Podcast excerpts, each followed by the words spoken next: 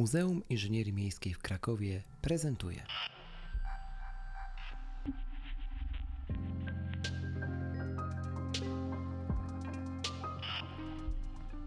Mimcast. Miasto i my.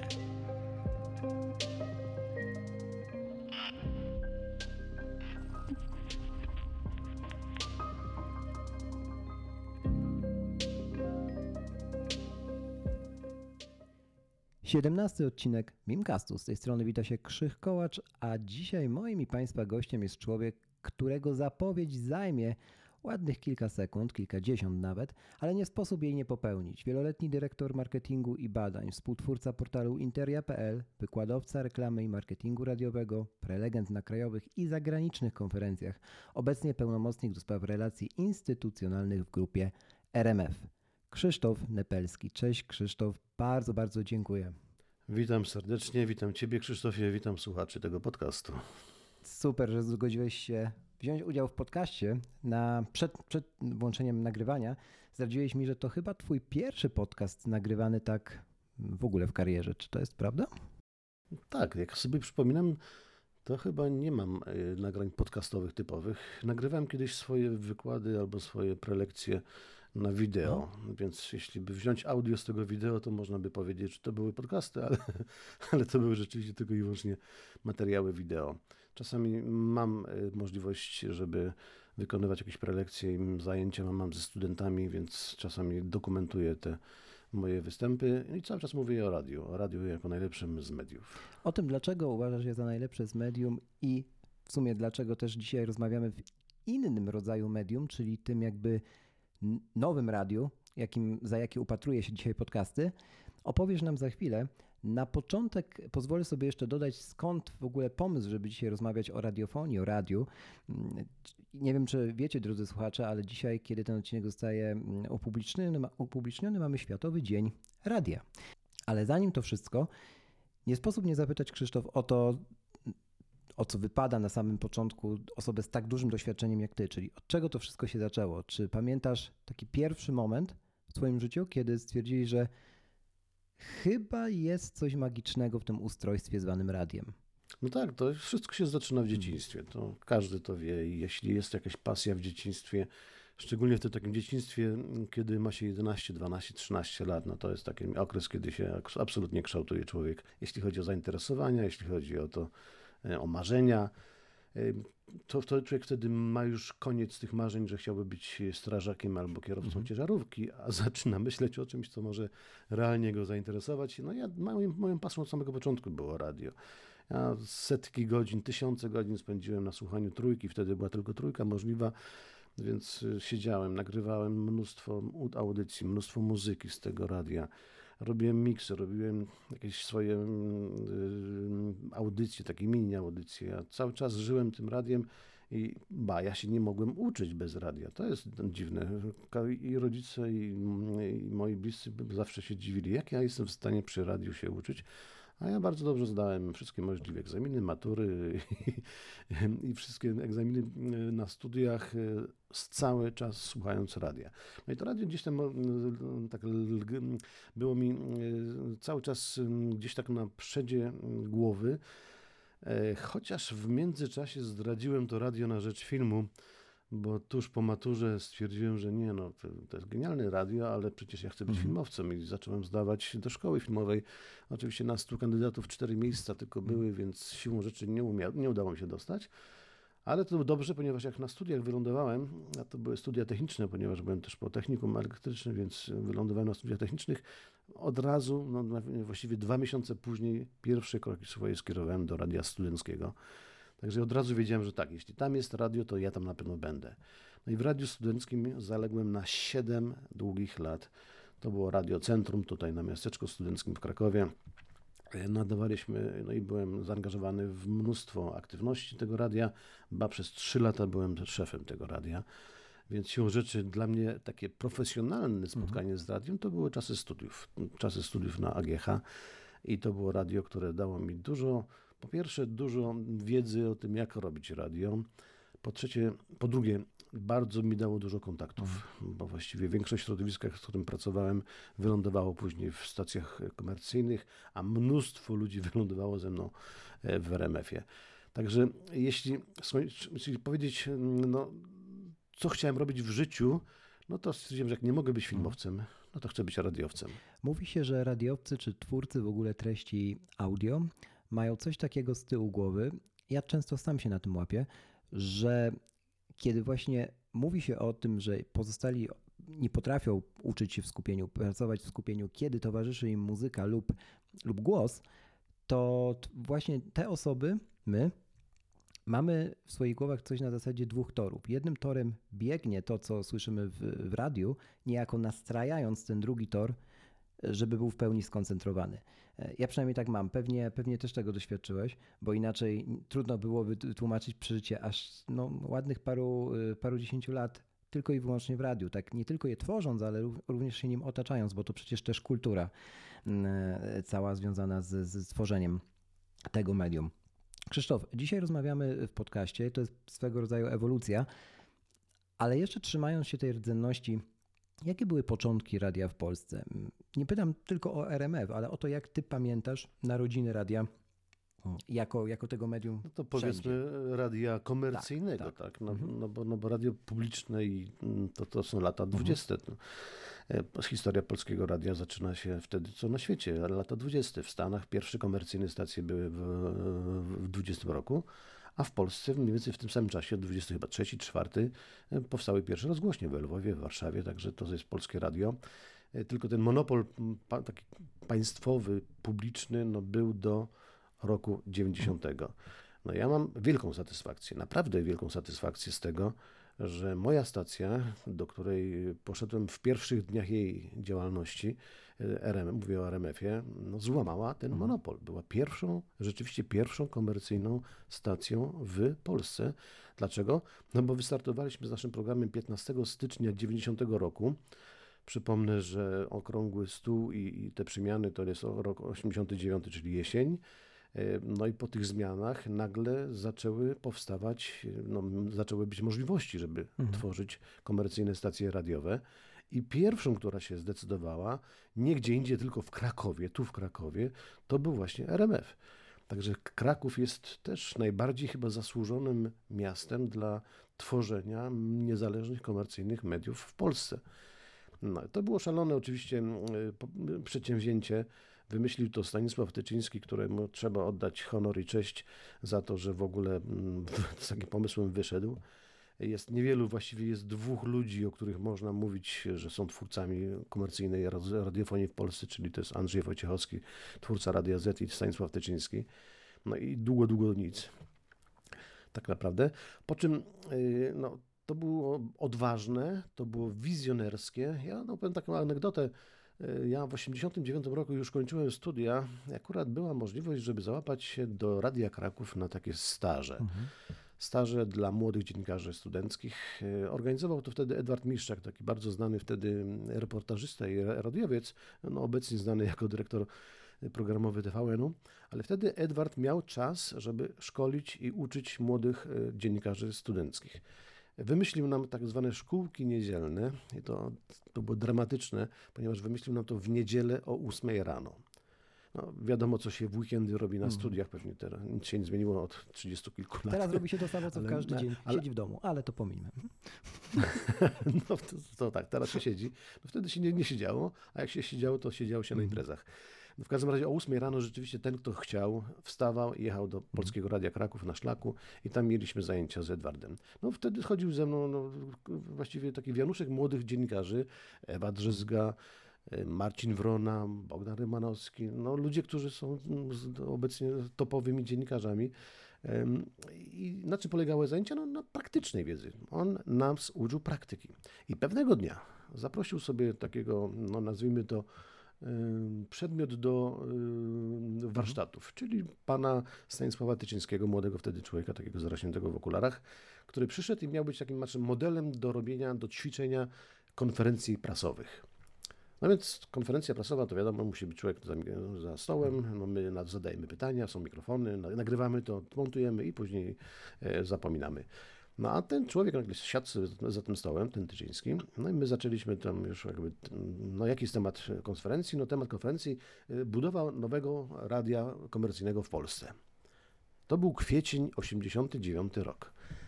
Y, mm, w sklepach zero, nic. Oprócz octu nic nie było w sklepach wtedy. To był schyłek już, już tego, tego komunizmu, który upadał. Y, szaro, buro. I nagle człowiek mówi nam takie rzeczy, że w Polsce będzie radio takie ogólnokrajowe, ale będzie miały też lokalne e, programy.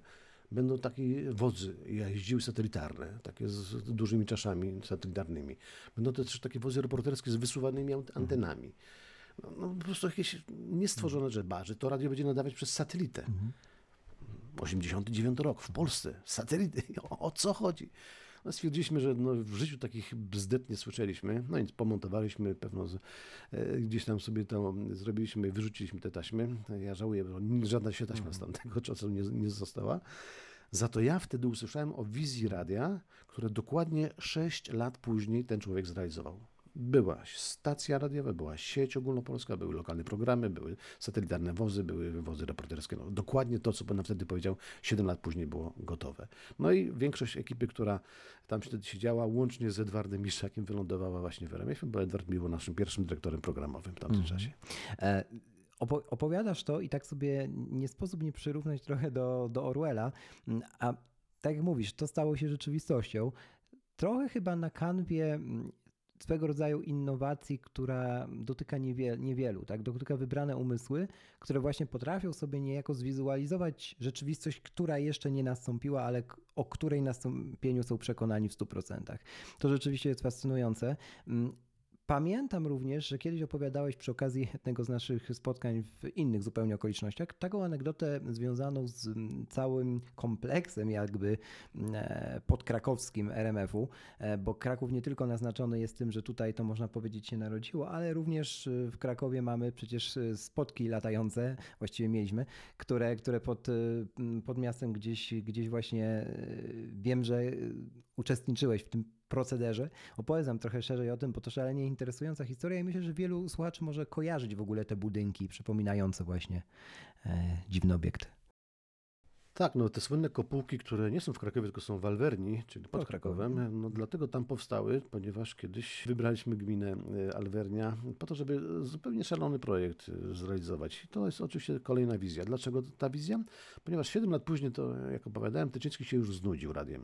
On stwierdził, no tak, no to już działa, to już hula, to już jest, to już jest prawie że numer jeden w Polsce, więc on się już nie ma czym zajmować, więc zajmie się teraz nową wizją, nowych mediów, które będą na nas. I on, to co mówisz, on już widział ten świat 10 lat później, już widział internet, już widział mm, wszechobecne stacje telewizyjne i programy audiowizualne w internecie, już widział, że trzeba mieć miejsce takiej, takiej produkcji multimedialnej, totalnej produkcji multimedialnej i wszystkie te kupułki właśnie były tak zaprojektowane, że tam można robić audio, wideo, filmy, grafiki, no wszystko, cały konglomerat treści, jakie można tylko tworzyć w nowoczesnych mhm. czasach, właśnie miał być robiony w kopułkach. No i to jest oczywiście kopułki, to jest mm, e, wiele, wiele moich włosów i wiele moich zębów, które straciłem na ich budowie, ponieważ akurat spół, mm, kopułki były produkowane przez firmę francuską, a ja jestem francuskojęzyczny, więc wiele, wiele podróży do Francji odbyłem. W związku z tym nadzorowałem tu Francuzów, którzy przyjechali te kopułki robić. No, cała, cała historia. Niestety kopułki miały swoją bardzo e, no, złą e, cechę, mianowicie zostały budowane w czasach, e, które nie były ciekawe. Mhm. Mianowicie mm, łopata pierwsza została wbita w 1999 roku i nastąpił 2001 rok. Niewielu z Was wie, że 11 września 2001 to nie był tylko kryzys, zamach, zamach w Stanach i ta straszna tragedia i śmierć tylu niewinnych ludzi, ale to wywołało bardzo, bardzo głęboki, jeden z pierwszych głębokich kryzysów też finansowych w świecie. I my wtedy, zostając z tą budową, ba jednocześnie stykając się z bardzo negatywną dla nas decyzją polityczną, mianowicie wtedy nastąpiła też, nastąpił też okres końca naszej pierwszej koncesji i miała nastąpić druga koncesja, miała się rozpocząć i w trakcie tej drugiej koncesji poinformowano nas, że już Radio RMF nie będzie nadawać swoich lokalnych programów, że już 100 osób, które pracują w lokalnych naszych stacjach nie będzie potrzebne, że koszty wszystkie, które są z tym związane, z obecnością w ogóle w lokalach, no to możecie sobie coś z tym zrobić. W każdym razie z dnia na dzień dowiedzieliśmy się, że jedna czwarta naszych przychodów ich nie ma, no i że musimy nagle zwolnić setkę osób i, i tak dalej, i tak dalej. To był 2001, wielki, duży, duży kryzys w, firm, w firmie. I, no, no i co? No i tak, te kupułki zostały jako takie trochę, mm, trochę miejsce e, wielkich wizji, wielkich mhm. idei, ale no niedokończonych. No i postanowił troszeczkę to dokończyć kosztem tego, że jednak sprzedał mhm. radio dużej grupie medialnej i sam już dokończył te kopułki, ale i tak do, docelowo pozbył się ich. Teraz to jest już własności jednego z mhm. dużych deweloperów w Krakowie.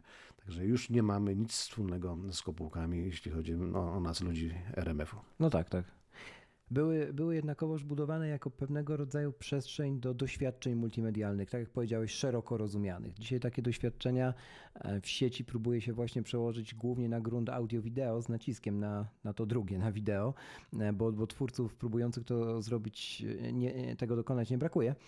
Natomiast wracając stricte do, do, do historii radia, trochę do, do, do radiofonii, tej tobie bliskiej, jak ty widzisz z perspektywy mm, tych dwóch dekad ostatnich, powiedzmy, trzymając się od 2000... No, trzech dekad, bo myśmy odchodzili 30 Tak, ale y, chciałem zapytać, zahaczając się o ten 2001, żeby ta perspektywa była jednak hmm. trochę zawężona. E, jak hmm. ty widzisz, bo wtedy też mieliśmy wybuch mm, e, później popularności smartfonów, pojawił się iPhone, etc., etc. I teraz jak ty widzisz ewolucję radia na kanwie e, takiego ogromnego boomu technologicznego, który gdzieś przy końcu e, tej pierwszej dekady e, e, tego tysiąclecia nastąpił, tak? Czy to radio aż tak bardzo się zmieniło? My w połowie lat 90. zauważyliśmy coś takiego, co się nazywało internet. To bardzo mocno zauważyliśmy, bo ja byłem wtedy szefem marketingu i ja bardzo mocno się przejąłem tym, że coś takiego, co, co się nazywa internet, wchodzi. O tym jeszcze mało kto wie, mało kto tego jeszcze używa, ale ja już mocno się tym zająłem. Mianowicie już postanowiłem ściągnąć ekipę, która się zna na tym, która już wie, co, o co chodzi w tym internecie. Stworzyłem już pierwsze internetowe jakieś aplikacje. Z pierwsze zinternetowałem całą firmę, czyli dałem możliwość wszystkim pracownikom, żeby używali maili. Do tej pory pamiętam mm, taką mm, dyskusję z bardzo znanymi wówczas dziennikarzami Radia RMF. No ja przychodziłem do nich i mówię, słuchaj, no wyślij mi maila. Krzysztof, ja nie mam czasu na maila, ja muszę pracować. To jeszcze były takie dyskusje, ale w końcu udało się przekonać ludzi do używania maila. No i my wiedzieliśmy, że ten internet kiedyś rzeczywiście może nam jako medium no, zagrozić. Chociaż to nie pierwszy raz w historii, bo proszę pamiętać, że lata 50. to, było, to był już wiek telewizji i wtedy telewizja absolutnie miała pokonać radio, miała go zniszczyć, zdeptać i w ogóle wszyscy mieli zapomnieć. Okazuje się, że wymyślono wtedy tranzystor, więc radio się zostało jako medium mobilne, pojawiło się wszędzie, w samochodach, w łazienkach, w, w kuchniach i tak dalej, więc, więc przeżyło. No i nastały czasy internetu, czyli lata 2000, nowy wiek. E, I też sądzono takie informacje, że no to na pewno już jest koniec e, radia. Radio to jest takie medium, które, ba, w ogóle media analogowe albo media tradycyjne, jak to się mówi, prawda? Mądre media tradycyjne umieją się dostosować i umieją wykorzystać nowe możliwości do swoich potrzeb. Ja uważam, że tak, oczywiście nie stworzyliśmy internetu pojawili się nowi gracze, nowi właściciele nowych platform i tak dalej. Za to media tradycyjne, tak jak moje medium, no, doskonale wykorzystało hmm. możliwości, jakie dało internet. I dla mnie no, pierwszym, jednym z pierwszych pomysłów, które było, żeby wykorzystać w ogóle internet, to była na przykład transmisja internetowa Radia RMF w Stanach Zjednoczonych. W Stanach Zjednoczonych mamy mnóstwo Polaków, szczególnie w Chicago. Ja dogadałem się na początku, no w, nie, w, w połowie lat 90. dogadałem się z jedną z firm internetowych już wtedy w Stanach, i my, jako pierwsze medium w kraju, emitowaliśmy nasz program poprzez internet do Stanów. Zjednoczonych. To był jeden z pierwszych streamingów w ogóle radia w, w Polsce.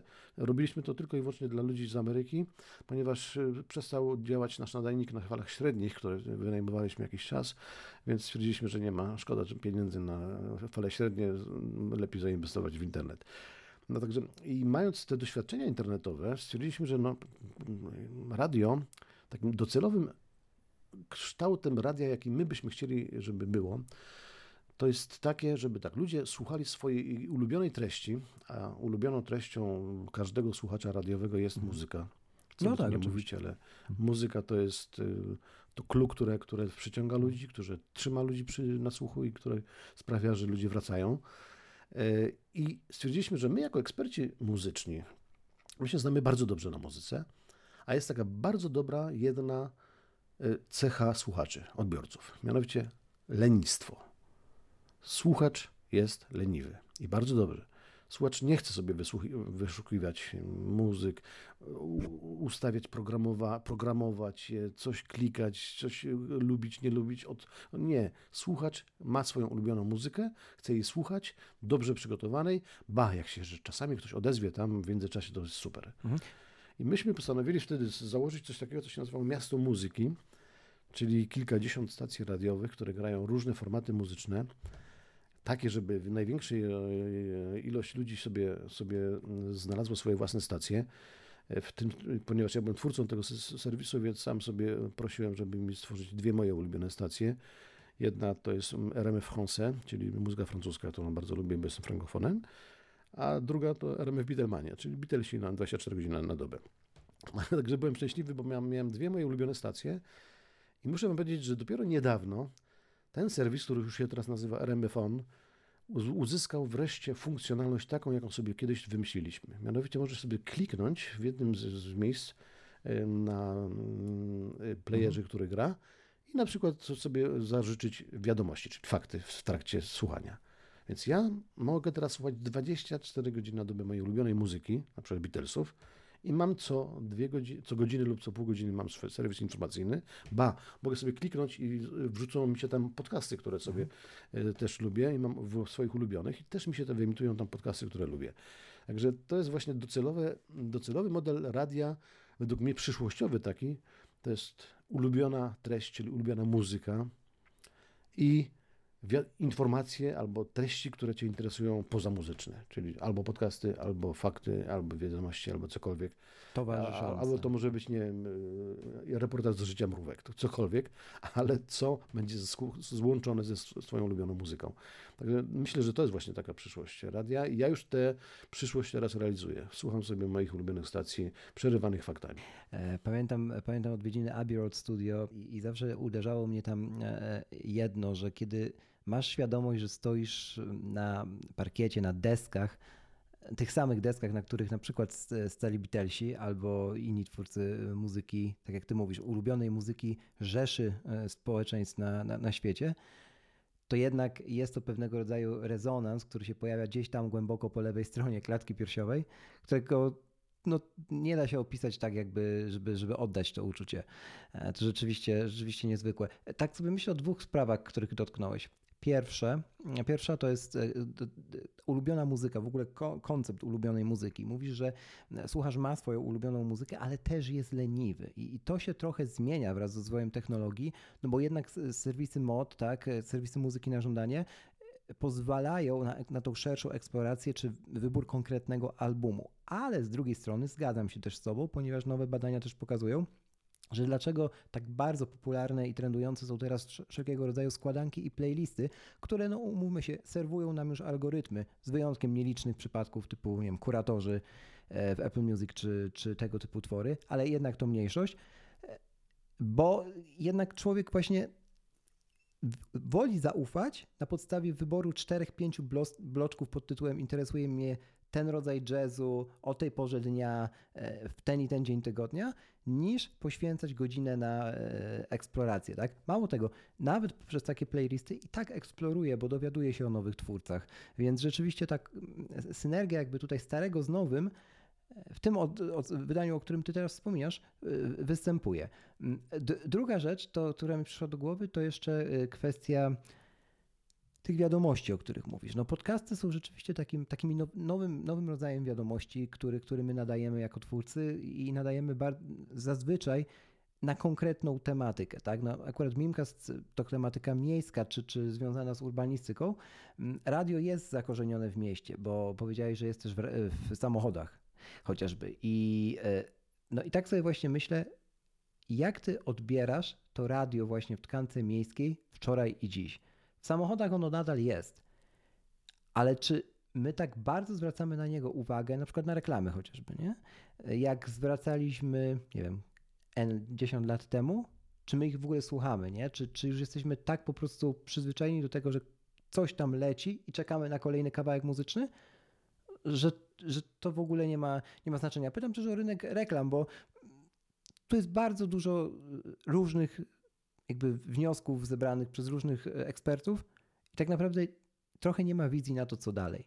Jak ty widzisz ten rynek, rynek reklamy radiowej w przyszłości? Rynek reklamy radiowej też wieszczono mu wielokrotnie, że będzie się łamał, że, ben, że będzie podlegał zmianom w strukturze swojej, no bo wiadomo, że teraz mm, nawet już ta reklama internetowa przewyższa udział w rynku reklamy telewizyjnej.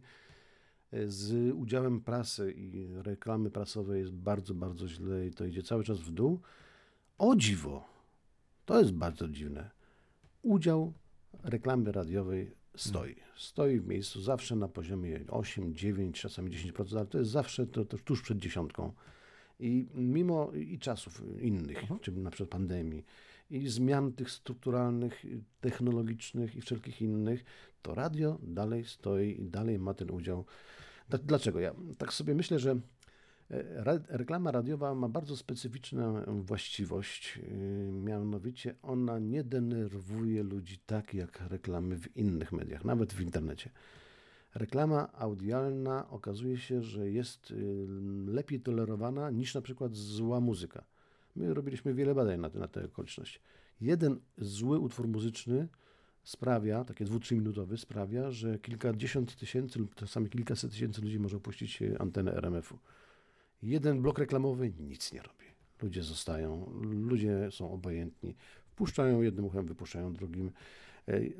Po prostu reklama radiowa jest transparentna, jest przyswajalna. A dlaczego się tak dzieje? No bo samo medium ma taki charakter. Radio jest takim medium, ja to zawsze porównuję e, radio e, na swoich zajęciach do kremu. O proszę. To le, lepiej pewnie by zrozumieją słuchaczki inaczej niż, niż słuchacze, ale, ale, ale krem, y, no szczególnie Panie to wiedzą właśnie, jak się da dobry krem, taki dobrej jakości krem, to jego nie widać, no, no bo takiego kremu to nie widać, ale się człowiek dobrze czuje, świeży, no bardzo tak mm, widać, że jest ładny, no widać, że to jest wszystko mm, poukładane, kiedy się ma dobry krem. Panie to wiedzą doskonale. I radio jest właśnie takim kremem. Jest najbliżej ciała, Proszę pamiętać, że medium radiowe jest najbliższe mhm. odbiorcy. Nie mhm. ma żadnego innego medium, które jest tak blisko, które robi tak, tworzy tak intymną, najbliższą e, odbiorcy atmosferę. To jest medium, jak mówię, pokazuję taki slajd na moich zajęciach, że najdalej jest telewizja, billboardy, to jest też takie niedoścignione tak, tak, tak. medium, nie wiadomo co, no ta prasa to też takie, trzeba to gdzieś tam dotknąć i tak dalej, taki papier suchy, no i ten internet, tak straszny internet, taki wielki brat, który nas wszędzie, wszędzie trzyma i to też jest takie gdzieś tam nie wiadomo kto tym zarządza, kto tym kieruje, no a okazuje się, że radio to jest takie moje medium. To jest, kiedyś pięknie o tym powiedział pan Wojciech Przoniak, niestety zmarł niedawno, wspaniały aktor. On był u nas na wywiadzie i powiedział, że radio dla niego to jest przedłużenie rozmowy z drugim człowiekiem. Przedłużenie rozmowy z drugim człowiekiem. To się bardzo, bardzo idealnie nadaje do, do, do tego, czym jest radio. Bo nawet jak nie mówi radio, tylko gra, to on gra swoją muzykę. Ludzie nie wybierają radia, y, które ich denerwuje, które wkurza ich, które leci muzyka, której nie lubią. Nie, nie. Ludzie wybierają dokładnie to, co im pasuje a jeśli im pasuje, to tak samo dobierają swoją, swoich partnerów, swoich przyjaciół, swoich, e, swoją rodzinę, mm. czasami dobierają też. Także radio jest takim najbliższym członkiem rodziny każdego słuchacza i, dla, i to sprawia, że ta reklama, która jest akurat w takim rodzaju medium, no nie, nie denerwuje. Wiadomo, co się dzieje w reklamach telewizyjnych. Człowiek zaczyna oglądać blog, wychodzi, robi kawę, herbatę, kawę, odwiedza toaletę, robi jeszcze parę rzeczy, jeszcze przychodzi, jeszcze trzy jeszcze trwa. spoty obejrzy. w radiu tego się nie robi. Radio jest transparentne. I myślę, że ta siła tego jakby rodzaju przekazu, który jest w reklamie, dzięki temu tej specyfice radia, że to po pozwoli reklamie radiowej funkcjonować i to, i to bardzo, jeszcze długo, bardzo jeszcze długo ten przekaz jest bardziej wartościowy, bardziej rzetelny i bardziej wiarygodnym, no bo radio jest wiarygodniejsze. I dlatego ludzie zawsze będą. Co, co teraz jeszcze się zmienia? No, ludzie coraz mniej chcą już takiej, takiej czystej reklamy w bloku mhm. reklamowym, reklamy tak, tak, tak. po reklamie. Coraz częściej klienci pytają nas i coraz więcej, w większym stopniu o to, jak wejść reklamowo do, do radia, ale poza blok. Mhm być w konkursach, mhm. być w aktywności jakiejś takiej pozablokowej. Niestety tutaj przepisy e, reklamowe i przepisy medialne zakazują takiej obecnej no, dostępności reklamy do programu radiowego. Można być tylko na lokowaniu, tak, tak. można być na jakichś wskazaniach, można być jakby... A ja pamiętam czasy, kiedy można było spokojnie mówić Coca-Cola i nic się nie działo. Teraz jeśli by DJ wypowiedział Coca-Cola bez y, faktury albo bez mm, udowodnienia, że to Właśnie. ma jakiś cel handlowy, y, no to wtedy może ponieść duże konsekwencje nie tylko on, ale też medium, nie, mm, czyli, czyli sama instytucja. Więc teraz marka, marka komercyjna nie może się tak łatwo pojawić, ba, nawet marki miejskie już coraz częściej mają problemy.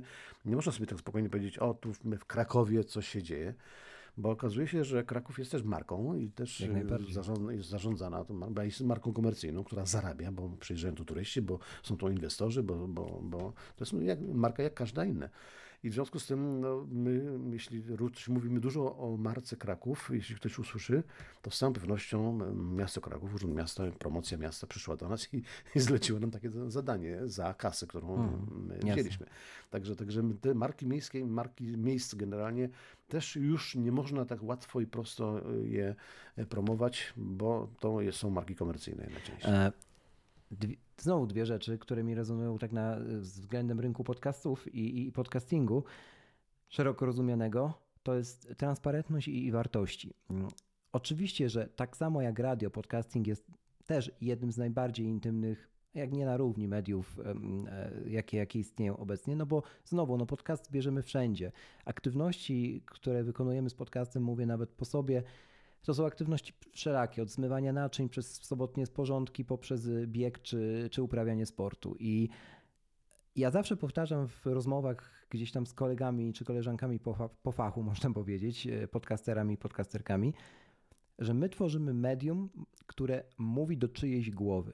I ten ktoś, dając przyzwolenie, nieraz bardzo wprost, bo większość nas, osób obecnie młodych, czy biegających, czy uprawiających sporty, nosi słuchawki douszne, nawet do, dokanałowe można by powiedzieć, no to znowu iż bliżej się nie da i nawet tak organoleptycznie bliżej mózgu się nie da. I jakby ja, ja, zawsze, ja, zawsze, ja zawsze to powtarzam, że ty mówisz do czyjejś głowy.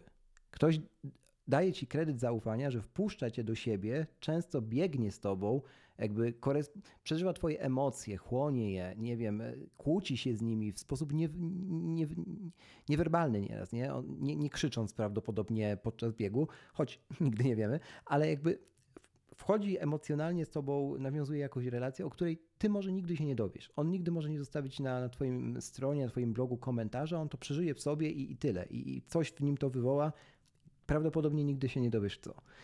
Dlatego ta druga rzecz, czyli która była wczoraj i jest dziś, transparentność, mam wrażenie, że mm, też wychodząc trochę od tej reklamy, wymusza też na, na swego rodzaju agencjach reklamowych, czy domach, czy markach, które przychodzą, e, żeby współpracować z nami podcasterami, pewnego rodzaju uczciwość. W sensie słuchacze podcastów mają permanentną alergię na taką reklamę, która nie jest, nie jest e, spójna z tym, o czym podcast jest nie wiem, mamy podcast o roślinkach i ktoś wychodzi z reklamą smartfona. Oczywiście może powiedzieć, że robi zdjęcia tym smartfonem tych roślinek, ale jednak przeważnie znajdzie się ktoś, kto powie, że to słynne sprzedałeś się. I trochę mam wrażenie, że my zawdzięczamy tej specyfice radiowej, właśnie tej transparentności, która teraz cierpi przez to, co mówię, przez legislację, przez różnego rodzaju wielką lawinę e, jakby korporacyjną, biurokratyczną, ale znowu nowe media zyskują dzięki temu, bo one trochę muszą być transparentne, żeby znaleźć odbiorców, nie? Myśmy są strasznie jako odbiorcy tu i teraz w 2021 przeczuleni na, na punkcie fake newsów, wszelkiego rodzaju przekłamem, przynajmniej staramy się być, no bo takie czasy nastąpiły, nie? Więc wydaje mi się, że ta transparentność jest trochę kluczem dla obu tych mediów, nie? I starego i nowego, e, do, do, do, do tego, co będzie dalej. Nie wiem, czy się zgodzisz ze mną. Podcasty to nie jest e, jakieś wielkie odkrycie. Już podcasty miały swoją premierę jakieś parę lat temu, 6-7 lat temu, ale niestety to było za Tak, wczesny tak, start tak. albo taki uprzedzony. Teraz mają podcasty wielki powrót i my absolutnie chcemy, jeśli już mamy ambicje, żeby być numer jeden w słucha, słuchalności radia e, w eterze, mamy taką ambicję, żeby też nasze serwisy internetowe były na najwyższym poziomie, więc chcemy też być liderem i absolutnie robimy wszystko, żeby być liderem też w podcastach. Każde nasze, mamy już wiele pozycji, które się w podcaście pojawiły i teraz nawiązując do, do, tej, do tej specyfiki podcastów, i specyfiki audio, e, my mamy taką historię, powiem, my mamy taki podcast, podcast który no, robią moi przyjaciele e, radiowi, który się nazywa Sceny zbrodni. Takie dosyć ciężkie tematy, czyli, czyli z, jakieś zbrodnie i wałkowanie różnych sytuacji, które, które, i historii, które związane są z, morderstwami, z bezbrodniami. I proszę sobie wyobrazić, mm, okazuje się, przyszła do nas niedawno uczelnia, jedna z uczelni, która zaproponowała, no, że oni chcieliby się reklamować. Chcieliby się reklamować właśnie w, przy okazji tego podcastu. A w, jakim, w, w jaki sposób? No i teraz się zastanawiamy, no co, no dać na początku, że sponsorem podcastu jest uczelnia? No nie, to bez sensu. Więc wymyślili nasi chłopcy, tak po, po, pogrzebali trochę po tej uczelni i zobaczyli, że tam jest kierunek właśnie kryminalistyka, Mhm. kryminologia. I zaprosili jednego z wykładowców e, do tego, żeby był takim konsultantem ich w różnych sprawach, które pojawiają się w trakcie. I proszę sobie wyobrazić, oni przyszli tak jednorazowo, chcieliby tylko raz tam za- za- zaproponować jakieś współpracę i coś tam wydać, jak, no, trochę jakiś drobny grosz, a już zostali chyba na trzeci albo czwarty podcast, już nie wiem, czy już kolejne podcasty nie będą robione też, e, używając tego e, specjalisty z uczelni.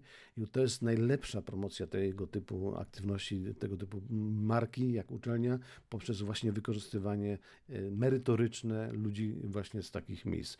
I to jest świetna właśnie, uważam, że to jest przyszłość. Jeśli ktoś merytorycznie może e, wejść ze swoją marką właśnie w tematyczne i mm, stykające do tego tematu podcasty, to to jest absolutnie genialne. Dla mnie ten przykład, ten miks właśnie e, podcastu z tematyką, którą promuję, był idealny. To mo- mogę tylko powiedzieć, że w ramach Mimcastu i w ogóle działań Muzeum Inżynierii Miejskiej w Krakowie za niedługo też będziemy spinać e, świat nauki ze światem podcastów, ale o tym dowiecie się Państwo no, za kilkadziesiąt dni chyba od daty tej, e, premiery tego odcinka, więc to tylko tak tytułem przyciągnięcia, zatrzymania uwagi.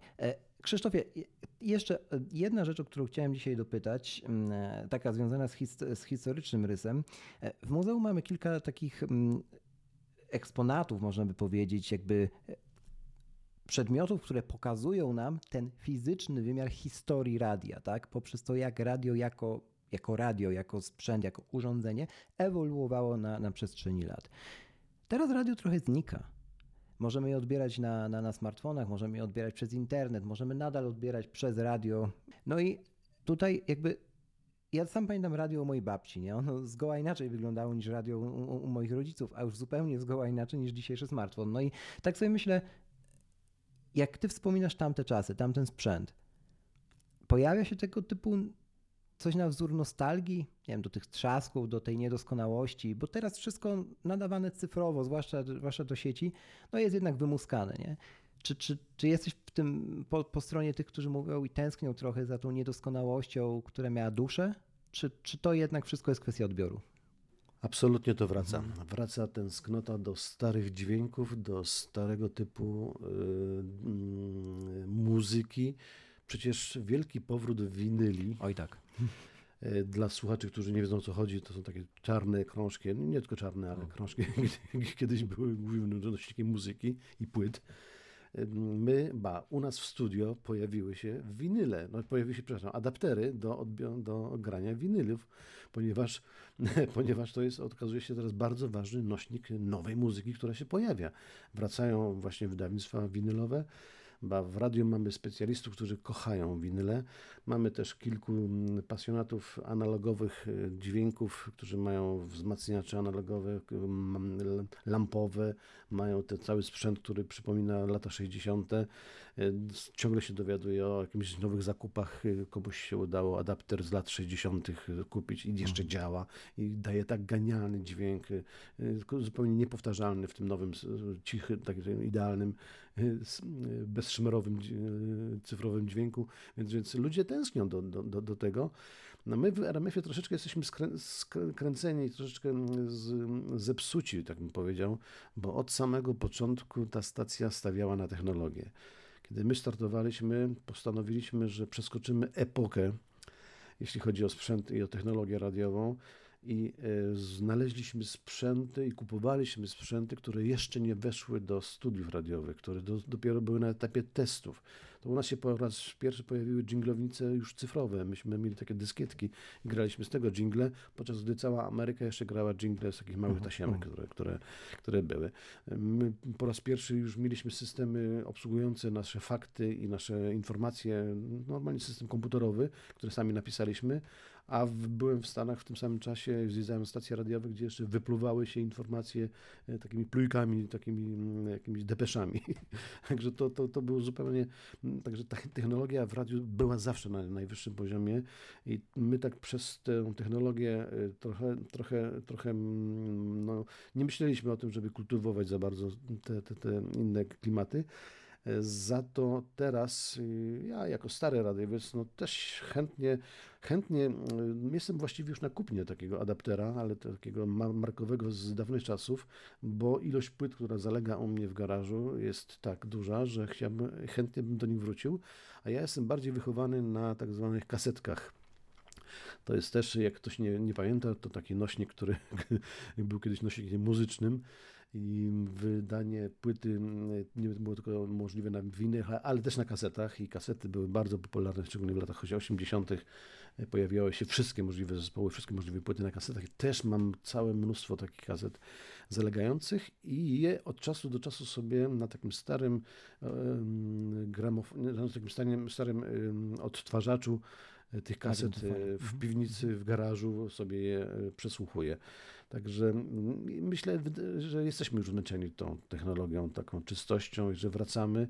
I ilość naprawdę tych fanów, którzy wrócili do winylowych wydawnictw jest, jest imponująca jeszcze się zaskoczymy, ba ja wróżę, że CD zaraz już przestaną w ogóle funkcjonować i istnieć, a wrócimy bardziej do winy, winylów, bo oczywiście muzyka już teraz będzie w streamingu, już muzyka będzie dostępna tylko i wyłącznie w serwisach streamingowych, ale jak ktoś będzie chciał mieć fizycznie dostęp do, do, do muzyki, to chyba bardziej przez winyle niż przez CD będzie chciał ją mieć.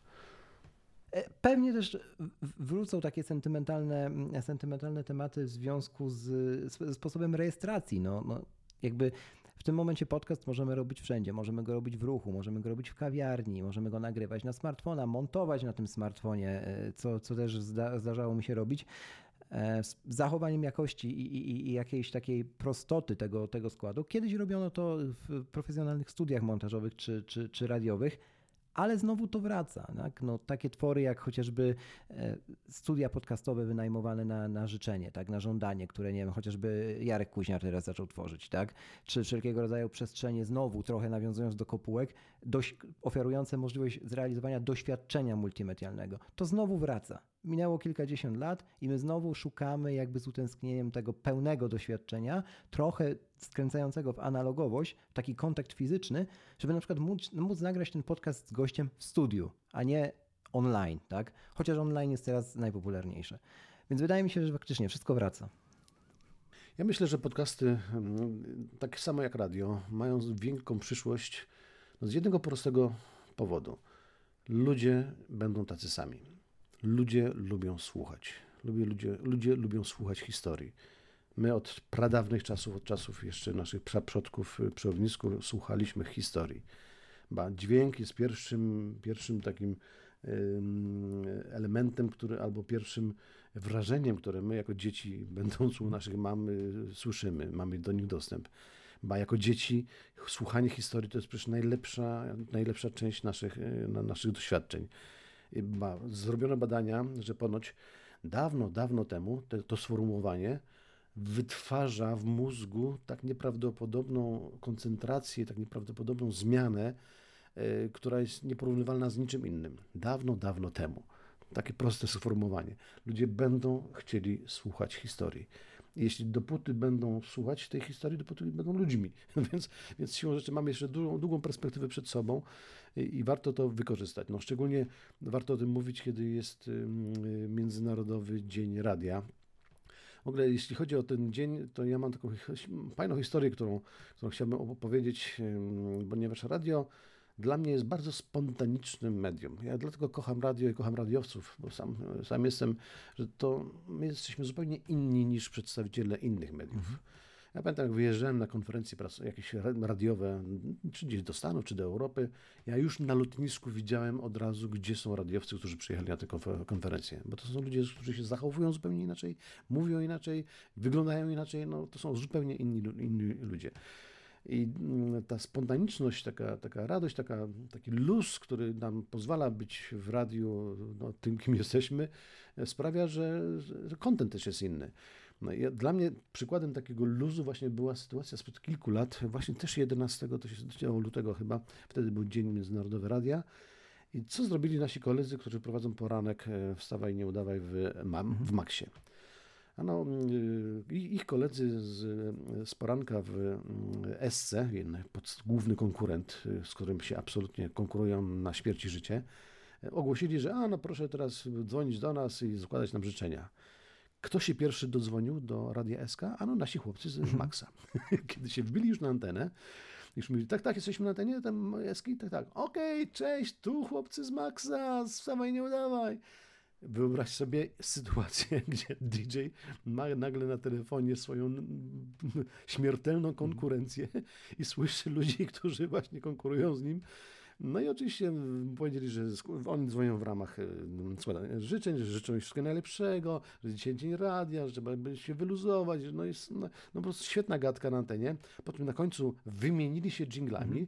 -hmm Okazuje się, że program był i na antenie Eski i Maxa dokładnie ten sam, bo oni też retransmitowali to, co robili. Więc wymienili się, dźwięk Maxa poszedł na SC, Eski na, na Maxie. No i jak już zeszli z anteny, to jeszcze nagrane jest to. Ja ci wyślę linka do, do tego materiału, bo to jest genialny materiał. Podlinkujemy w opisie. Mm, jeden chyba z, naj, z najbardziej oryginalnych pomysłów i takich mm, spontanicznych w radiu, jakie ja pamiętam w historii polskiego radia. I, I, oczywiście tam poszło, poszło parę niecenzuralnych słów, no bo rzeczywiście oni robili historię. Coś takiego jeszcze nie miało miejsca na, na, na, na, na antenie, żeby jedna duża stacja pojawiła się na antenie drugiej i żeby się wymieniali komplementami. Także y, ludzie radia są, są, y, są y, jakoś inaczej myślą, inaczej podchodzą do tworzenia mm, kontentu. Myślę, że to samo muszą mieć podcasterzy. Nie wierzę w podcastera, który jest nieempatycznym i takim, takim e, trochę zahukanym. No, ten spontan najbardziej słychać w głosie, spontan najbardziej słychać w wyrażaniu się, w opowiadaniu historii. No już umiejętność opowiadania historii to jest chyba najcenniejsza rzecz, jaką mogą mieć radiowcy, jaką mogą mieć mówcy albo podcasterzy. Także opowiadanie historii to jest coś, co absolut, w co absolutnie wierzę. Ja teraz mnóstwo słucham podcastów. Akurat y, prowadzę od jakiegoś czasu remont w moim garażu. Więc tam, kiedy zalegam rano o 10, y, a wychodzę o 18, przez cały czas lecą mm, podcasty, mm. które sobie właśnie odkładam na słuchanie weekendowe. I to jest najlepsze spędzanie czasu. Oczywiście przemie, przemiksowane z muzyką, którą trzeba też słuchać. I, I, myślę, że ludzie, którzy tak jak ja nie mogą e, wytrzymać ani pół sekundy ciszy, nie wiem, czy ty masz to, Krzysztofie. Ja, kiedy słyszę ciszę, od razu wpadam w depresję, od razu chce mi się wyskakiwać przez okno. No, no jakby nie czuję się swoją. Ja, swojsko. Ja muszę mieć dźwięk w tle, a najlepiej dźwięk muzyki. Więc siłą rzeczy, no jeśli tak funkcjonujemy, to ja jestem yy, klientem podcasterów i, i, takich mediów jak radio no, do końca życia, absolutnie. Bardzo, bardzo dobrze to słyszeć. Czy tak mam? Ja myślę, że ja potrzebuję cały czas słyszeć głos w głowie, głos, który do mnie mówi i to są jakby ja to nazywam, że to mówią do mnie moje myśli. Niekoniecznie głos ze słuchawek. Tak nie mam, jak ty mówisz, że jakby nie lubię permanentnej ciszy. Ciszę lubię, tylko bardziej zawsze tym wyzwaniem jest to, żeby żeby tej ciszy pozwolić być ciszą, nie? Ja znowu to, że ja bardzo, bardzo dużo rzeczy sobie rozkładam na czynniki pierwsze, kiedy, kiedy ta cisza następuje, więc tak czy owak ten głos słyszę, trochę głos samego siebie w swojej głowie. Ja od razu mówię, że ja uwielbiam ciszę, ale w lesie, tak. w górach. No ale tam słyszysz głos natury. Tak, Tam też jest głos. No. tak. To jest absolutnie, tak, taką ciszę uwielbiam. Ciszę, która jest ciszą, nie, nie znoszę. Okej. E, Tak czy owak, myślę, że to stwierdzenie, które przywołałeś dawno, dawno temu, towarzyszące nam od dzieciństwa. E, Nawet przez wczesną młodość, bo chociażby George Lucas i jego dawno temu, dawno, dawno temu w odległej galaktyce będzie nam towarzyszyło jeszcze do, no myślę, bardzo, bardzo długo. A ta odległa galaktyka może się okazać nie tak znowu daleko w przyszłości tym, co tworzymy dzisiaj, nawet nie będąc do końca tego, tego świadomymi. E, Mówię teraz do podcasterów, mam nadzieję, że, że tak, tak właśnie będzie i że te podcasty się nam rozrosną. E, Może nie, nie wygrywając z radiem, ale uzupełniając radio, tak jak powiedziałeś, będą tym pierwiastkiem na żądanie, po które będzie sięgało coraz więcej i słuchaczy radia, i słuchaczy, e, słuchaczy podcastów. Krzysztof, bardzo dziękuję Ci za, za tę rozmowę, e, za kawał historii. Niech żyje radio, niech żyją podcasterzy, niech żyje miasto, które słucha radia, niech żyją ludzie, którzy włączają odbiorniki i włączają swoje komórki, żeby słuchać was i nas. Gdziekolwiek byle z głosem, prawda? Dzięki jeszcze raz, do następnego. Pozdrawiam, trzymajcie się zdrowo.